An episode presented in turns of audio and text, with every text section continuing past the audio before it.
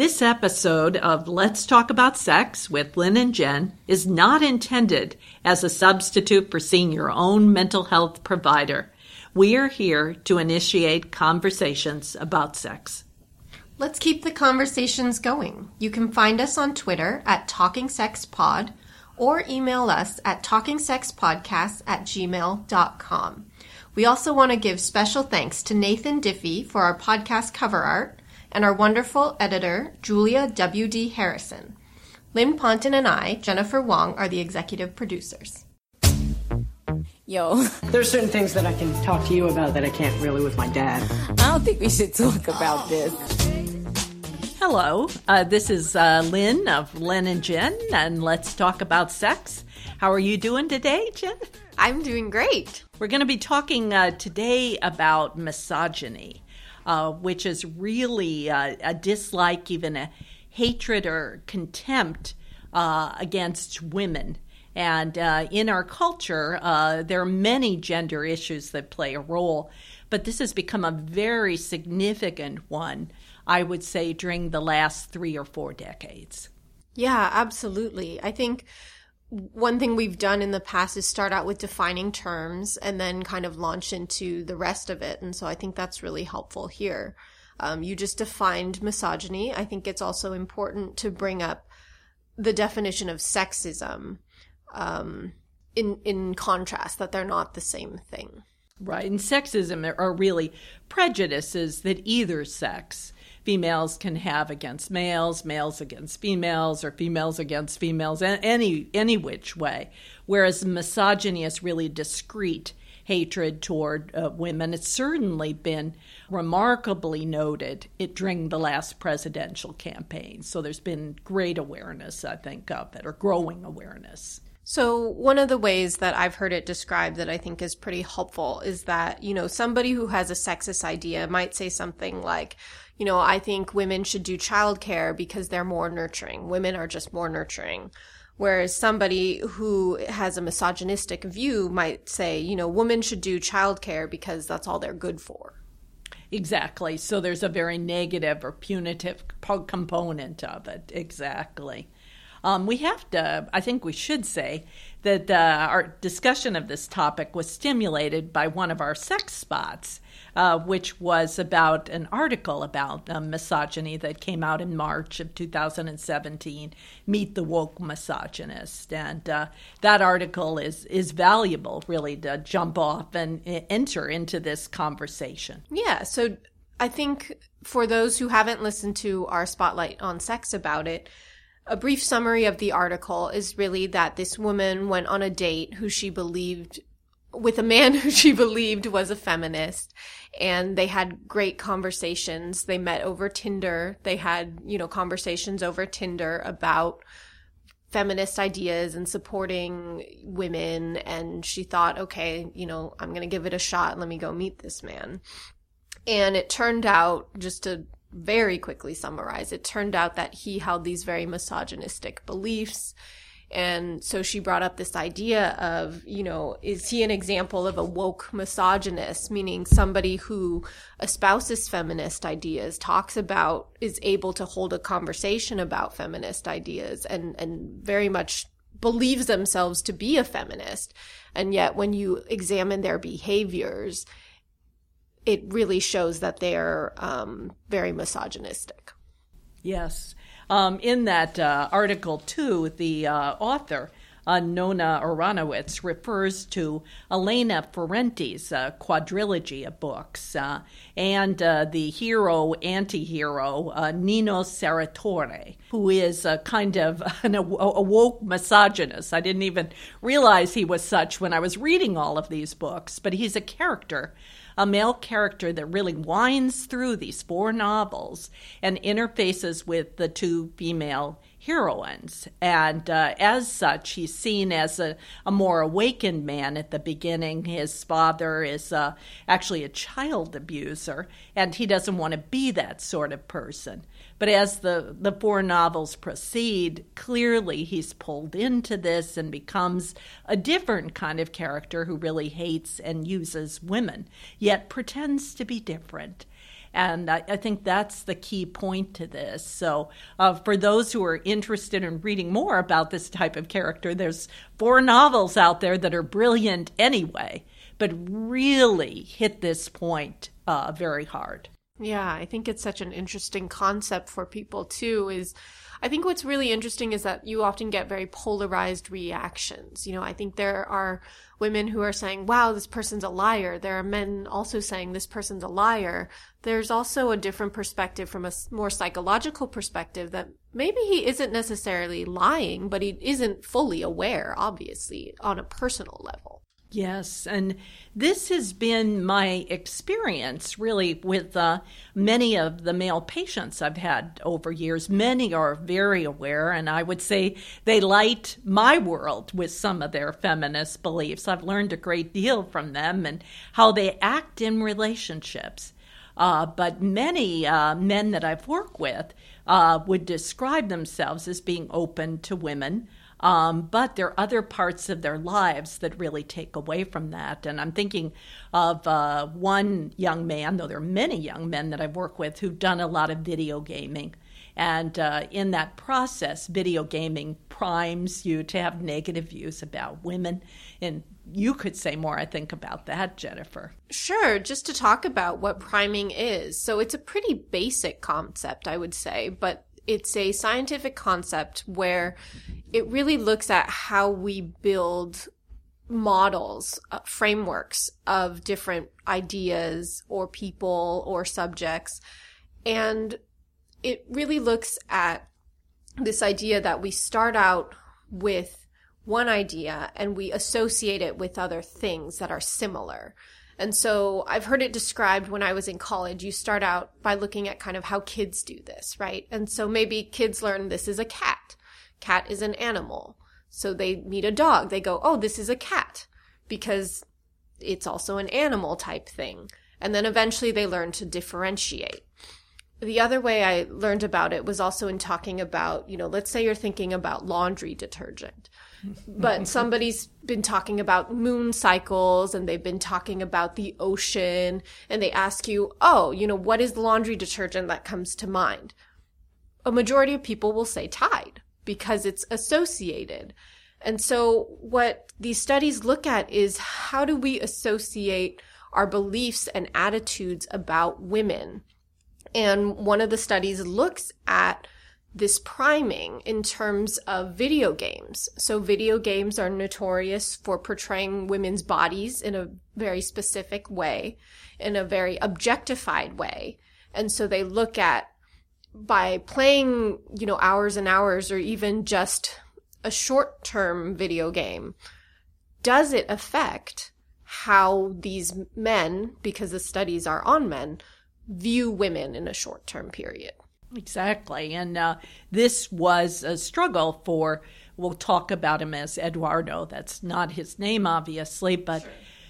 Eduardo really enjoyed video games, uh, but then uh, in his dating activities, he carried th- through many of these ideas with his dating and his expectations, particularly about women and sex. And it affected his views of women's bodies. They had to be perfect, and if they weren't, he would say hateful things, and the women would respond in a negative way. And uh, so, as a result, his dating really didn't go that well. That's why he was in the therapy to get some help with this. But what was interesting about it, and you and I've talked about this, um, Eduardo saw himself as a victim. Yeah. And he really couldn't understand why his dating wasn't going well. He espoused that he loved women and he wanted to be with them and he was an awakened man. But at the same time, there were these subtle and then not so subtle exchanges that he had with the women that he was trying to have sex with.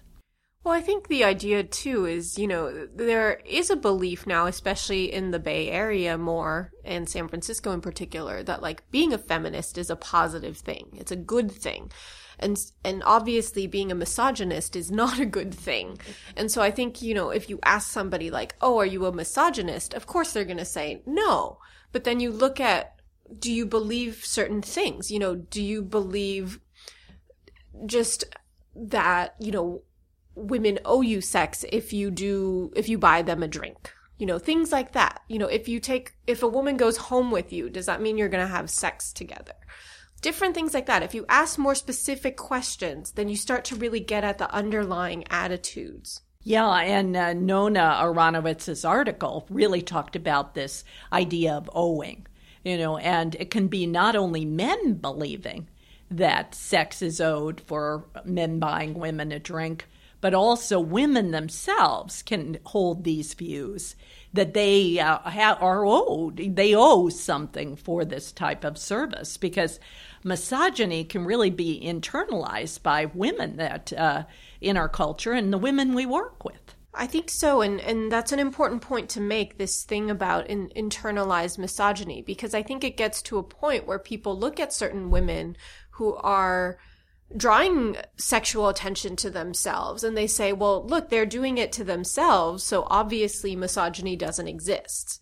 And I think it's really important to break it down and say, okay, but what drives somebody to do those things? Where does it come from? Were they always that way? Do they like that attention? Do they feel that's the only way they can get attention? I think there's just a lot more behind it. And seeing these women as part of a culture where women have learned to objectify their own bodies. Yeah. You know, they in many ways have learned to hate their own bodies and at the same time see them in an objectified way. And it starts really young. That's right. I, I wanted to talk a, a little bit about other women that I see who really have internalized misogyny, and this is a somewhat harder group to talk about because it fits my own group as a mother that I think there are mothers that have uh, really internalized misogyny, meaning they do not really like or appreciate their own bodies. They devalue themselves, and there's a kind of self hatred that's really become part of that. And they treat their sons differently from their daughters. And uh, it's certainly a, a, struggle, I think, in this culture to, to treat sons and daughters equally. Um, there's a lot written about it, but in, in action, it doesn't always work out that well. I think uh, in the past months, too, we've seen a number of women, you know, discount uh, women in power, and particularly political power. But uh, there's a group of women that hold misogynist beliefs would not even acknowledge that. You know, as I said, I think it's internalized. And yet they really disregard and discount women in power. There's a very negative view toward women achieving uh, power at high levels. And a lot of that is misogyny kind of infiltrating the glass ceiling. And, uh, you know, it is the, you know, the cement that really goes into making that so hard to break. Well, I think what's what makes it really hard to break too is because then you have women kind of pitted against each other. And that really erodes this unity that women could have in, in raising each other up and supporting each other. You know, I think the idea is that women who support women, if you want to be a housewife, that's fantastic. That's a really hard job that you don't get paid for, and it requires a lot of effort and that's fantastic. Go do that. And somebody who wants to work in a corporate environment, a woman who wants to work in a corporate environment, that's also a very hard, very stressful situation and very important to society. Fantastic. Go do that. And yet instead you get a lot of the blaming back and forth. You get a lot of anger towards each other and you're not having a conversation about, you know, how can helping women help everyone? Exactly, and not seeing that having women in positions of power helps women, but it also helps men too. It helps sons, it, it helps the entire culture. And I, I think we are hard pressed in a culture so infiltrated with misogyny to see how this would be very, very helpful to have powerful women. Yeah, and I, I think there's a backlash against it. Absolutely. And, uh, you know, we actually gave a spot uh, spotlight on uh, you know one of the women in the Republican group who really was hit hard with this too. So it it really hits women of power across all levels. I think so to be aware of that that um, we're really looking at something that doesn't only affect men but affects everyone directly in the culture. I also think it's important to talk about, in a sense, kind of where does this misogyny come from? And I think it, it really comes from a place of entitlement and being raised with beliefs that, you know, one gender, one sex is better than the other. And I think it also, you get a lot of the anger that comes with the misogyny, I think, from a sense of that entitlement being threatened, but from somebody who doesn't see their own entitlement. Yes, and uh, you know, you use the the phrase better. I think what I think about most people who have the view, they view it as this is the the kind of the power lines or the role lines that the different sexes should have. So they don't necessarily, you know, I'd agree with you. Th- there is a value judgment placed on it, but their view would be that this is the role men have always had. They should be in charge. They're doing a better job of it. That kind of thing. They're of thing. inherently better. They're inherently better. They have better social skills. They're looked up to, all of those things. So that fits with the entitlement. It's seen as really very much interwoven with role definition.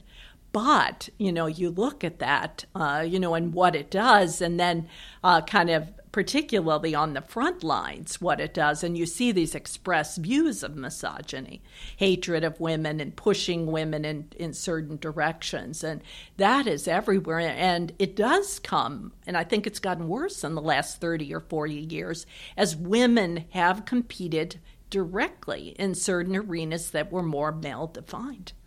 And I think it's interesting to talk about those perspectives because it, it is that sort of entitled victim flip where either, you know, I should be getting this, I deserve this, or look at them, they're taking it away from me, like that's mine. Mm-hmm.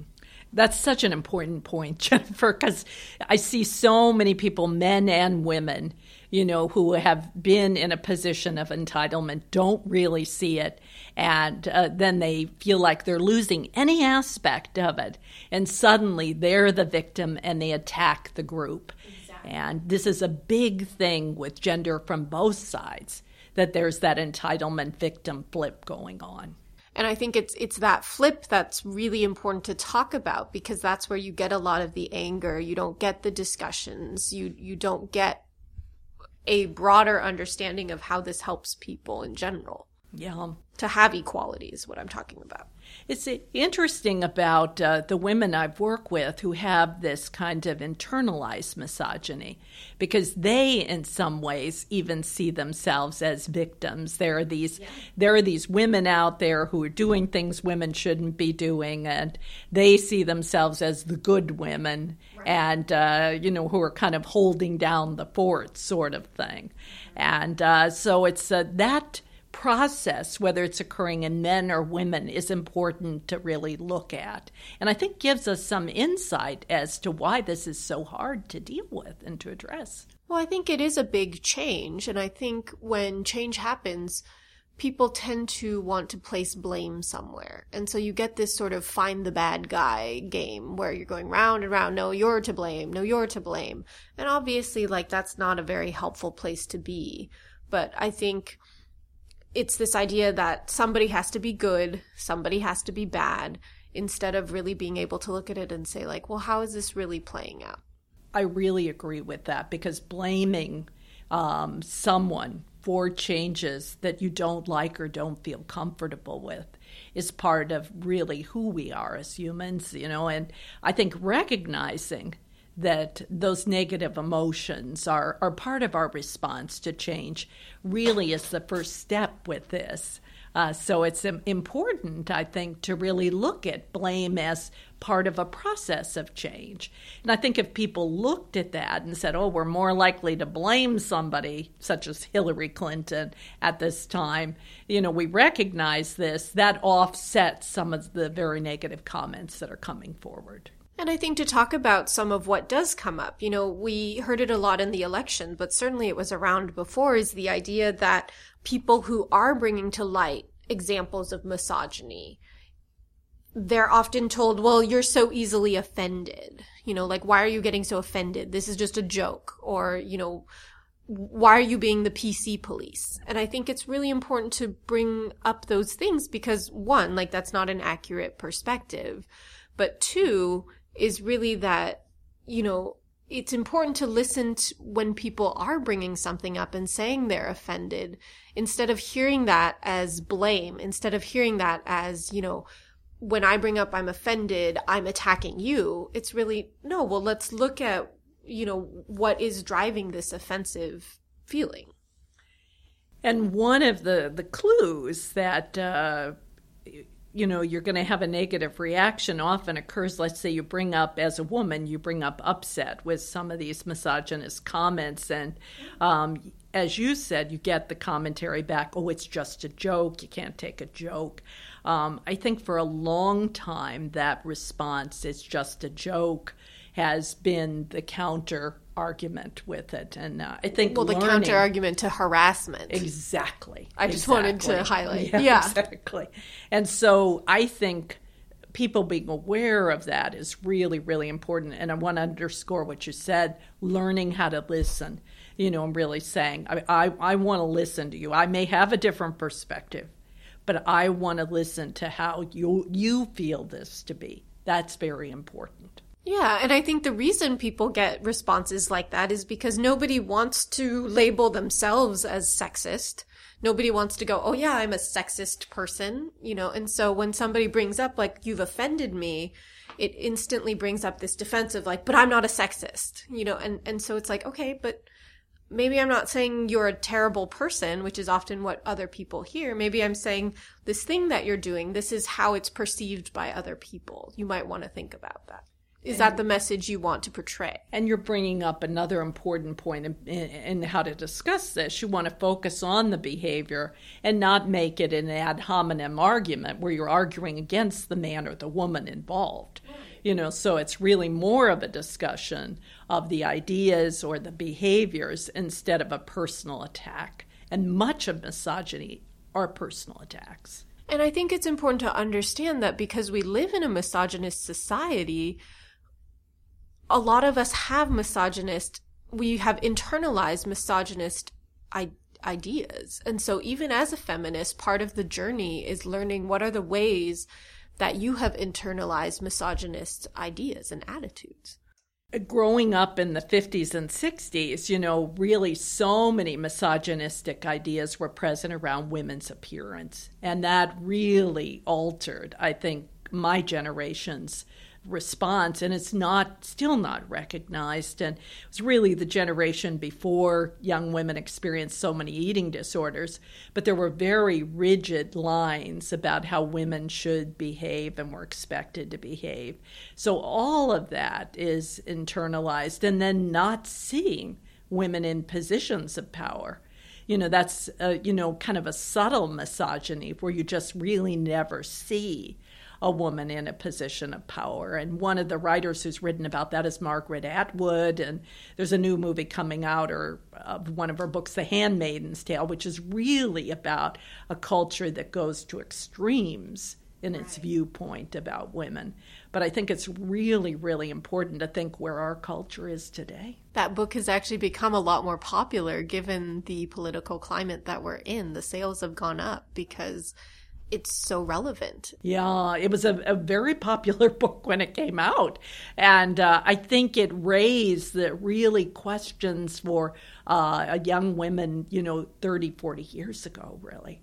But it's still current. And in fact, if anything, I think it's more obvious for the reasons we've talked about, you know, the, the struggle between the genders instead of the really the cooperative response we're seeing more gender struggle and it shows up this way and I want to bring along with that is I don't know if you're familiar with the Yes All Women hashtag on Twitter, but it's really this idea that I, I think there are a lot of men who need to listen to women about their experiences because a lot of misogynistic men they will seek out opportunities where other men aren't present in order to harass or assault or you know do horrible things abuse women. And so in a sense, it's sort of if you don't see it, maybe you don't believe it, but how do you he- listen to the people who do see it and who do believe it? You know, why do you think there are so many women who have these similar experiences?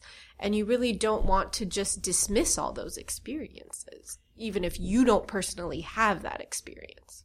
And you're pointing to one of the healthier responses to this that women have spoken out as a group against this. And uh, women as a group are stronger really talking about it. So I uh, just in, been the last year or two, I've learned what hashtags are, a couple of years, but you know, yes, all women. You know, refers to an experience that uh, almost universally women face, and they report it as such. It's very powerful. Yeah, and I think to just see how many responses there are, you know, and how similar they are, and how how young a lot of these women are. Yeah, when they have their first exp- encounter with it. And it brings up uh, about 30 years ago, I wrote an article on sexual harassment of girls uh, in elementary and in high school. And uh, it uh, is a huge problem uh, that girls face this early on. Um, they're struggling with it and they really develop in the context of this type of harassment. And thinking of the struggles that we experienced this fall and open discussion around harassment that led to the Yes All Women hashtag. It really is about this experience that all women have some experience with harassment. The reported rates in the United States are between 70 and 80 percent of girls in a high school setting. And I think along with that is, is this idea that it, it also becomes almost normalized. So going back to the idea of priming, right? Priming is very important because it, it, in a, it's associated with whether or not you see something as problematic. And people who are primed with more misogynist viewpoints, which our society does through video games, through, you know, social media, through work and availability of occupations and professions and just, you know, the list is endless, but through politics. Yeah. Yeah. You know, that it, it all these things subtly prime for people to have these negative attitudes towards women. And as we talked about, it, it can be internalized by men and women. Exactly. And it brings us back to our point. Uh, uh, our main point uh, of these podcasts is really that conversations need to happen. It's one of the ways to really attack these not understood and often insidious you know factors that really prevent us from having greater sexual equality uh, so I relish these conversations with you, Jennifer. I relish these too. I just wanted to add a tiny little thing right in the end, which is that what I've seen in working with families is a lot of times I'll get, you know, fathers who start out with more of these misogynistic ideas and they're raising daughters. And as their daughters hit around middle school, even elementary school, but often around middle school, they start to see kind of the world that their daughters are living in and they start to really question about things. And that is really what changes their experience. You know, is the stories, is the personal relations, is being able to have conversations about what's going on. I, I think you bring up the conversations with fathers and daughters, but also the identification and love that fathers have for daughters. Oh, they absolutely. can feel themselves in the shoes of their daughters yeah. and they recognize what this world might be like for girls. The empathy. Yeah. Thank you. All right. Thank you. Come on. Let's talk about sex.